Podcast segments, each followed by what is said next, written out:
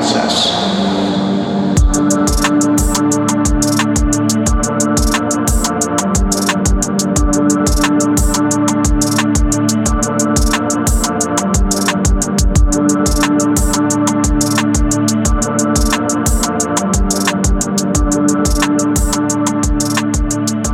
Hello and welcome back. It is Monday, and this is The Fix, and I am the recovery guy. My name is Robert. I'm in studio today with my podcast engineer, JJ. Juan is such a, a good friend, and, and um, he does such a great job with making sure that the quality of the podcast that you listen to is exactly what you would expect it to be so we can be of maximum benefit to you. You know, as I said in last Thursday's the checkup, and I hope you listen to the checkup as well as the fix. Um, you know, I love words, I love definitions, I love meanings because then I can go and apply them to my life and help you understand them and help you apply them into your life. And after 33 plus years of personal recovery, I still want to stay learning. I still want to be in that mode where, where I tell people my middle name is more, right? And and I want to continue to do the things more that I've done to keep me here because I never want to leave where I'm at unless it means I'm moving forward, which means I'm taking where I'm at with me and elevating it to a whole nother level. And I hope that's how you conduct your life of recovery as well. So check it out. You know, when we say the fix, here it is. Here's what the fix, how it is defined fasten something, in this case, someone, securely in a particular place or position. I'm going to say that again, if for no other reason, for my sake, right? Here's what fix means to remain, to remain, to be steady, to be confident, to, to have assurance, to remain, not to be afraid to stay in one place if you're secure there, to be fixed, to be well. But to fasten something, in this case, someone, securely in a particular place or position. Man, don't you like security? I know I do. You know what? When when I first came into recovery, I wasn't secure or fixed anywhere. I was so across the board, and maybe you were too. Maybe you still are. I don't know where you're at in this journey. Whatever you come to recovery for, let's all get this fixed. Let's all get secure. Let's all find a place where we can fasten together to make sure we're in the position, the best position we can possibly be in to have the maximum effectiveness in our life. You know, a number of years ago, uh, I decided to elevate my thinking and and and get outside the box of traditional recovery material, and I began to explore other authors, especially in my pursuit of of my degree in alcohol and drug studies along the way. And I was a reentry student at 39 at 39 years old. I was a college dropout. I dropped out of high school when I was 18 years old because I was so broken and I was not secure in any position at all. I was all over the place. I was worse than than than than than a willow in the wind. Um, at least a, a, willow would would blow one way or another. I was blown up and down in every every which way. I was so far from fixed. I was about as broken as as you can be. And I dropped out of high school when I was 18. So going back to college at 39 years old with a wife and children was really a big deal for me. So I really wanted to expand my knowledge. So, you know, I, I learned what a paradigm was. Do you know what a paradigm is? I I was introduced to this psychologist, and his name is Stephen Covey. And he didn't invent this term, but he helped explain it to me. Matter of fact, he introduced this term to me. A, a paradigm in principle centered leadership is what Stephen would call a, a mental map. And and and this will relate to your recovery. It relates to mine and and I and I hope I paint a good enough picture for you that you can adopt this, apply it, and see how best it works for you. But a paradigm is a is a mental map. It helps direct where we're going to make sure that we get to where we're supposed to go. And a map is so important. And I love the example that Stephen gives in Principle Centered Leadership. He says, if you don't know where you're starting from, how are you ever going to know how to get to where you want to go? And we need to map our brain the same way. So I need to take that personal inventory to know where I'm at. I need to project out to where I want to go, whether it's spiritually or mentally or tangibly, right? That map, that direction to get there. So between where I'm starting from on my mental map and where I want to go with that same mental map, that goal, that area of achievement, then I devise a way of, of how to get there. But along the way, I need to adjust my thinking because a paradigm is, is a specific way of looking at something. And why that needs to change is so important. If my best thinking, and maybe yours did too, if our best thinking got us in the mess that brought us to a need to recover, where, where our life would be such a mess that we would actually admit, are you kidding me? Can you, do you remember how broken you had to be before you were willing to admit that you needed to be fixed?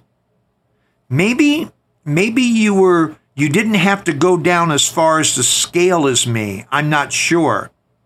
Maybe you had to go down further. If that's the case, God bless you. I'm glad you're here. Because I, I couldn't imagine being any more broken than I was. So I, I need a new way of thinking to get me out of the mess that my thinking brought me to. And for that, I take us to Albert Einstein. What an incredible thinker, Albert Einstein. And, and I love to quote like B.F. Skinner when he talks about successive approximation for behavioral cognitive changes. B.F. Skinner. If you've never read about B.F. Skinner for change and being fixed and a new way of thinking, it's so elevated and so important for, for us to do. And, and it's the kind of thinking that no matter where you're at in your development, there's a part of it you're going to be able to relate to, understand, and apply relate, understand, and apply. Over and over and over again, Tom Hopkins says, practice, drill, and rehearse. Relate, understand, and apply. And we continue to do that in different levels successively.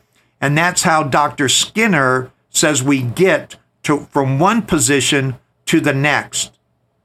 And that cognitive behavioral change produces a physical change as well, which is sensational.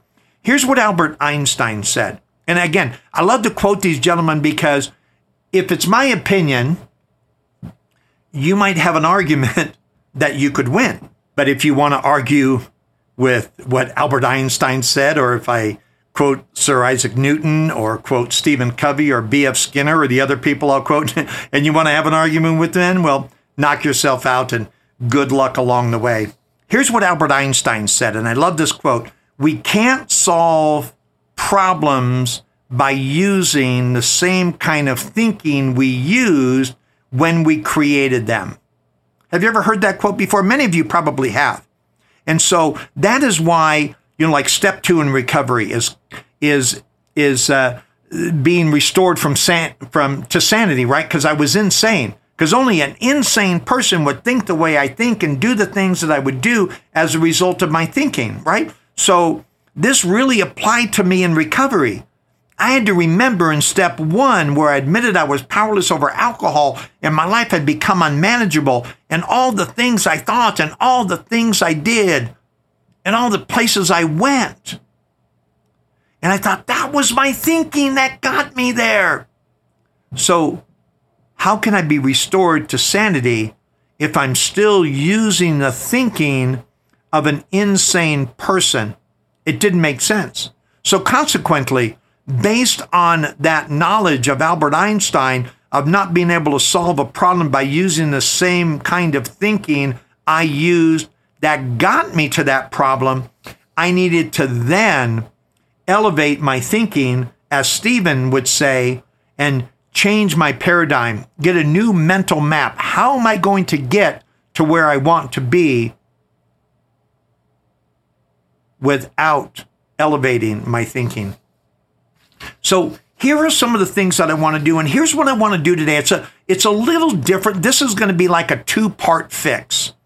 So I, I want you to grab something and, and and to write it down with or put it in your your note on your phone. I'm gonna I'm gonna give you some things to to define and work out, and then next Monday for next Monday's podcast, we're actually gonna revisit and sort of walk through these areas to to make sure that we're on the same page and and maybe you want to email me some ideas or or message me through Instagram so I can get an idea of what you're thinking in advance and I'd love to use some of your comments for next week's podcast so email me my cell phone is on my Instagram page on Facebook I'm pretty easy to to get to as the recovery guy, or or just go to Podbean and, and message uh, JJ or, or me there. So, first thing is, what is a paradigm? Right, we've defined that now. What is a paradigm? And it's a, and it's a mental map. It's a way of thinking.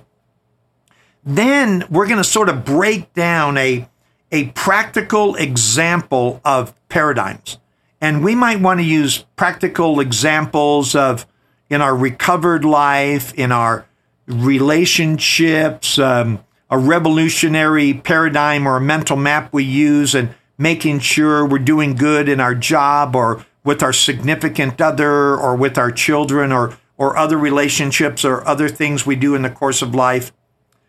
How paradigms can affect us negatively. That is an indication of an erroneous paradigm, right? Which I'll discuss in a minute or positively? How are they working for us? How is that new mental map, right? Changing that way of thinking that Albert Einstein recommended. Uh, how's that um, affecting us?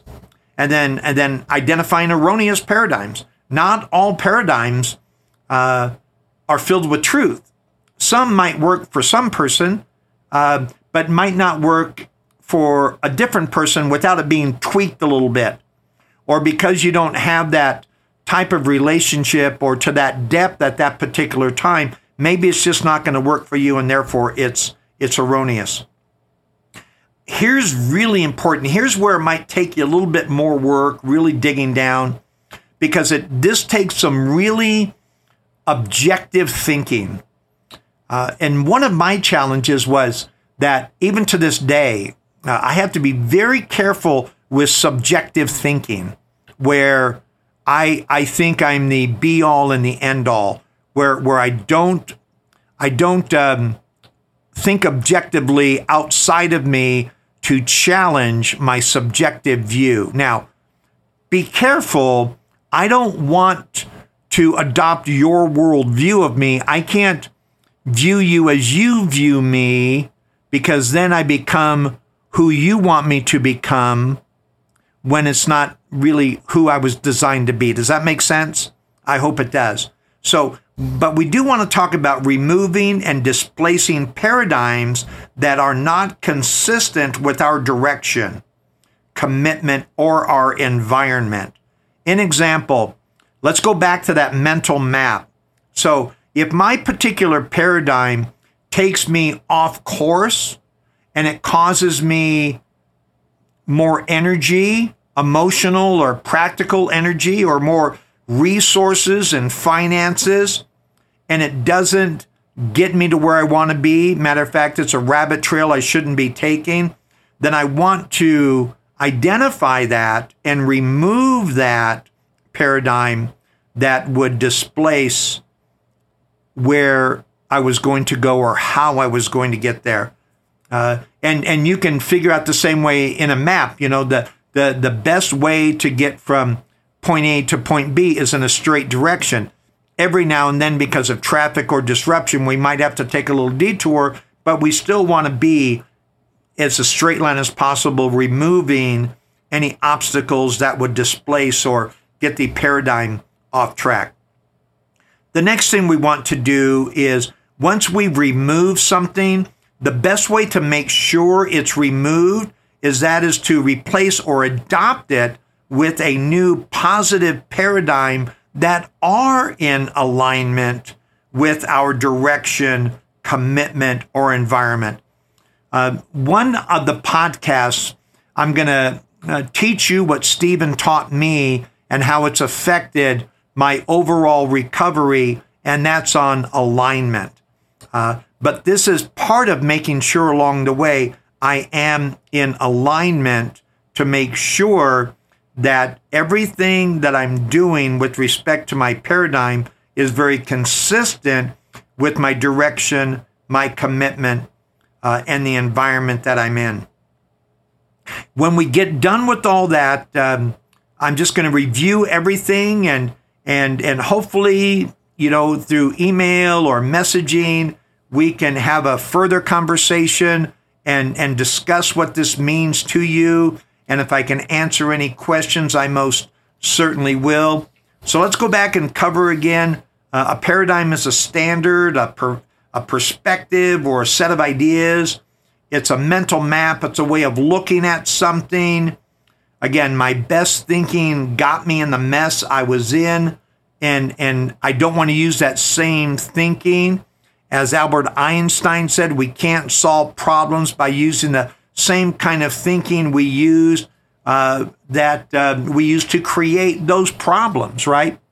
And again, getting back to the fix. I'm so glad you joined us today for the fix. Again, to fasten someone securely in a particular place or position. And I really hope today's talk on paradigms and the mental map and how to think and how to adjust and how to elevate no matter where we're at, elevate to where we want to go, whether that's giant steps, incremental steps, as long as we get there, as long as we're moving forward. I love Newton's theory of motion.